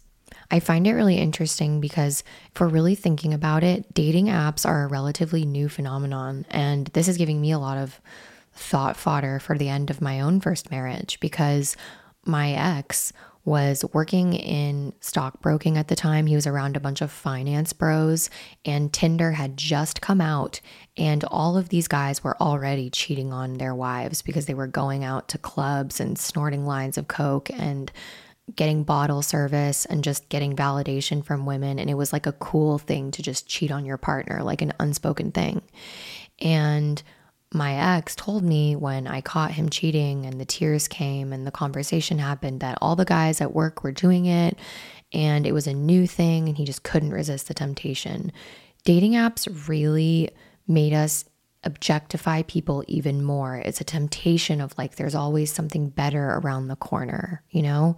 It's a really, really interesting cultural shift that we've experienced. And when this all happened to me, it was like right when Tinder came out. I think it was probably around, would have been like 2014, 2015. I digress. So the article continues by saying anti ghosting is well and truly here and hopefully here to stay. God, right now in the age of the internet, we love like making little phrases anti ghosting. Anti ghosting is just like what being a good fucking person. Being like conscious of people's feelings, being, you know, mature. Anti ghosting is well and truly here, according to Vogue. My fellow Gen Zers are popularizing the term anti ghosting on TikTok, sharing examples of anti ghost texts, asking their grandmothers to rate their replies, and videoing themselves typing anti ghosting prompts into ChatGPT.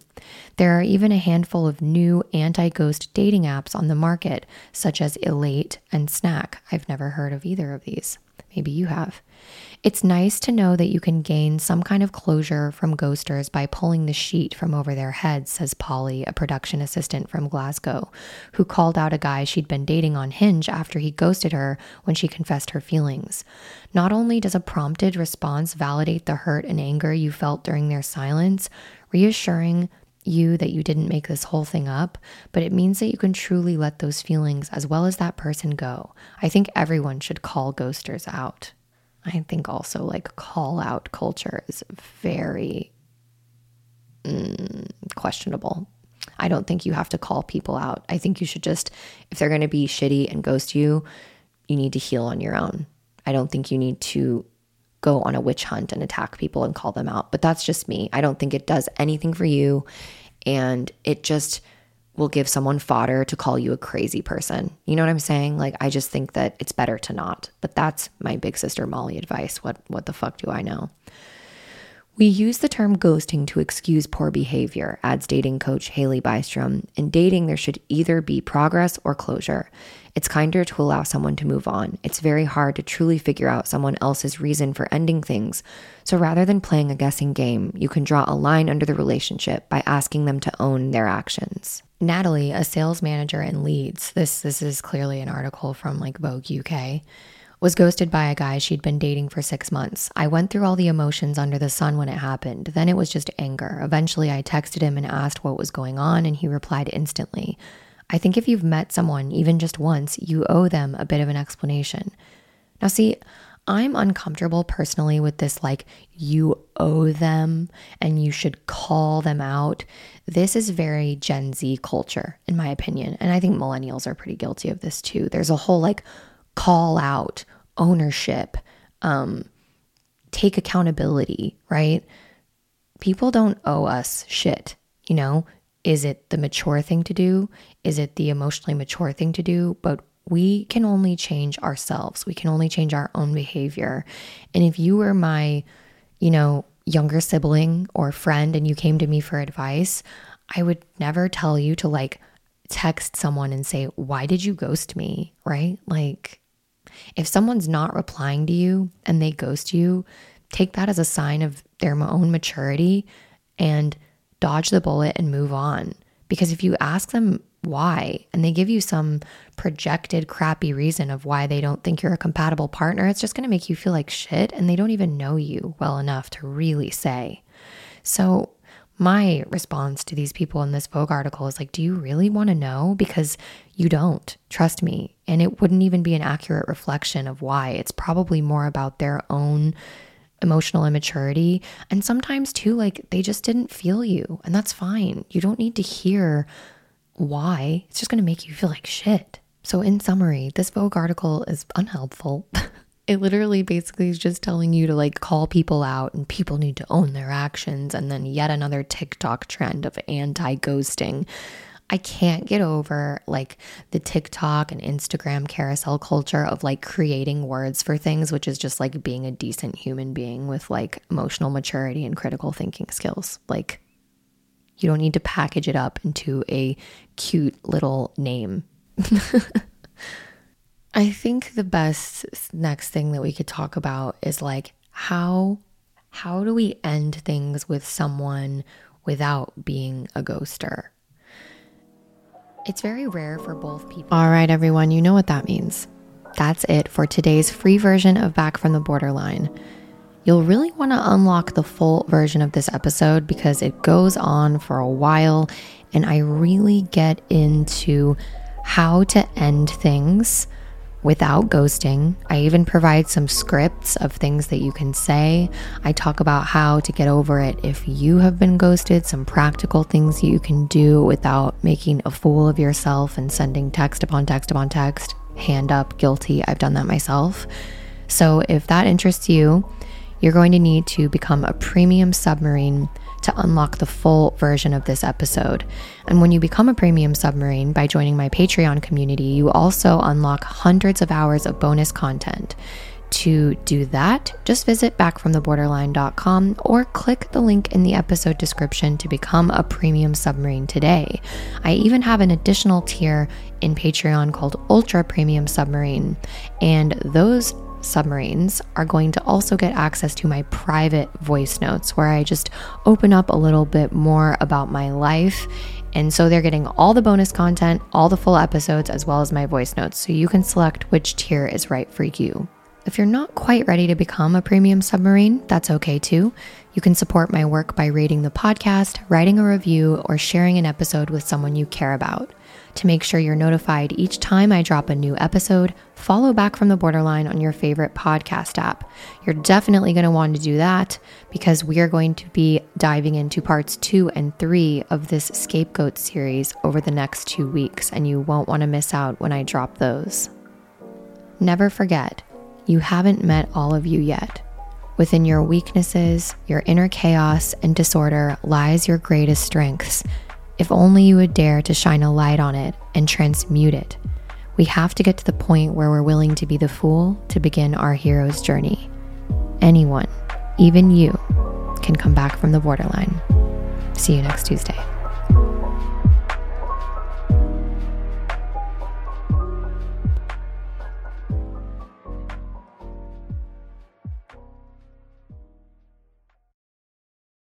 Thanks for tuning in to this episode of Back from the Borderline. If you'd like to receive my monthly written recovery musings via Substack directly to your inbox, send me a voicemail, join the Patreon community, or check out my Amazon book list recommendations. Visit backfromtheborderline.com and click to access my link tree.